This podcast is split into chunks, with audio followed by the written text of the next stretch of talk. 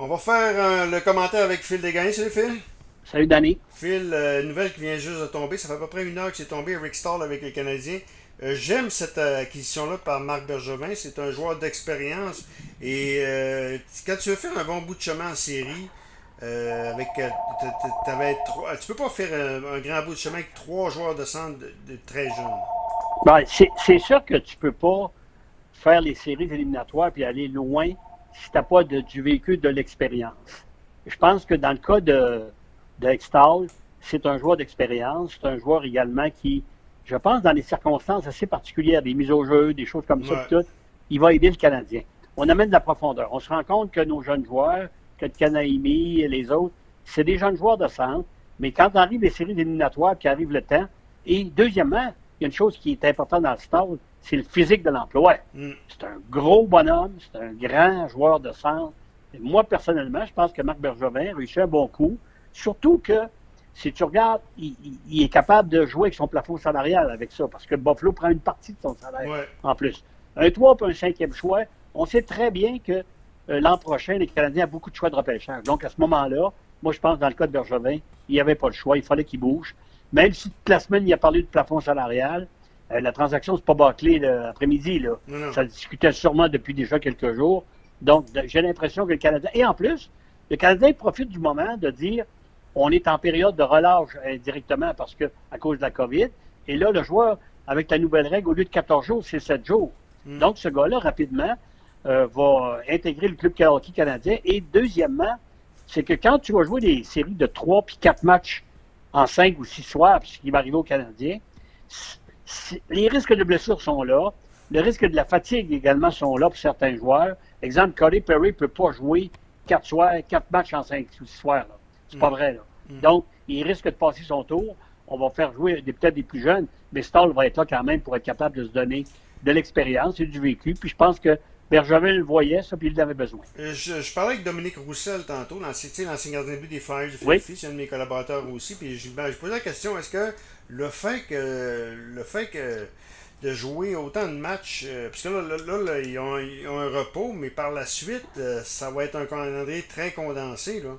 ah non, c'est un, hein? calendrier qui va être extrêmement exigeant pour le Canadien de Montréal, en plus des voyages. Puis deux, tu sais, je veux dire, les mesures pour la, pour la COVID, là, mm. c'est là, là. Ça existe, ça dérange. Puis deuxièmement, tu sais, je veux dire, le joueur est toujours confiné à sa chambre, à, le vestiaire, il faut qu'il prenne attention à la longue, sur le plan physique et mental, ça joue. Et j'ai l'impression que d'avoir des joueurs supplémentaires va aider le Canadien, ça. Et surtout que euh, c'est de l'expérience qu'on a besoin dans, les circonstances comme ça. Et là, le Canadien voit très bien avec les, les défaites qu'il a subies certaines formations. Ottawa les a aidés. On voit que la marge du Canadien s'élargit, donc les chances de faire les séries sont beaucoup meilleures qu'ils étaient peut-être il y a une semaine, malgré qu'ils n'ont pas joué. Durant ce temps-là, les équipes qui suivent perdent.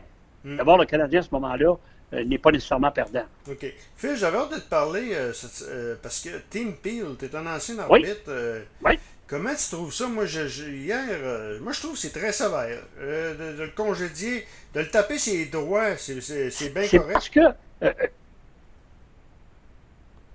moi, je trouve ça sévère pour une raison précise. D'abord, Tim c'est un vétéran. C'est un gars d'expérience. C'est un gars qui a vécu des championnats du monde, la Coupe Stanley. C'est un, un arbitre qui, en plus, s'en allait à la retraite à la fin de la mm. saison. Tu sais, je veux dire, je ne sais pas si on voulait s'en débarrasser ou on a une occasion comme ça. Et deux, c'est toujours difficile. C'est toujours une question de contexte. Comment c'est arrivé, comment c'est exprimé ou pas. Là, écoute, on a saisi quelques paroles qui peut-être étaient mal interprétées. Parce que moi, le premier, ça m'est arrivé de dire des choses à des joueurs. Hey, moi, là, je t'ai de toi, c'est assez, là. La prochaine fois, là, je te dis, je te sors le reste du match. Mm. Tu sais, c'est des choses qui arrivent. C'est une discussion entre joueurs et arbitres. pas si vous avez vu le match hier, euh, un match de la Ligue nationale où l'arbitre, euh, c'était, euh, euh comment ça s'appelle, un Québécois, mm. il mettait la main sur son micro parce qu'il y avait un micro, mettait sa main sur un micro parce qu'il discutait avec un joueur et il voulait pas que la conversation soit entendue. Mm. Et ça, là, vous allez le voir de façon régulière. Et moi, je ne serais pas surpris que dans la prochaine négociation des arbitres, on dit tout simplement, on élimine ça. Mm. Ça, a coûté la job d'un vétéran.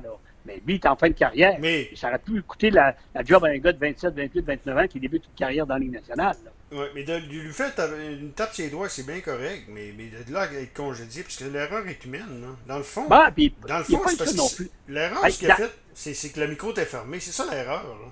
Euh, voilà, en plus, était ouvert, été ouvert. Mais en plus, tu sais, dans la dans l'action, dans le feu de, Mm. de tout ce qui se passe, euh, les, les, les, les, les- les gens sont euh, impliqués. Des fois, tu vas dire un gros mot, puis des fois, tu dis t'es tanné, t'es tanné, ou bien le gars il est abusé, ou l'équipe abuse. Mm. Tu sais, tu vas jouer une équipe tough contre une équipe qui n'est pas tough, puis l'équipe tough profite de toutes les occasions possibles. Tu te dis, écoute, si je donne des punitions, il va avoir 5 contre tout le match. Mm. Là, l'arbitre, il vient coincer.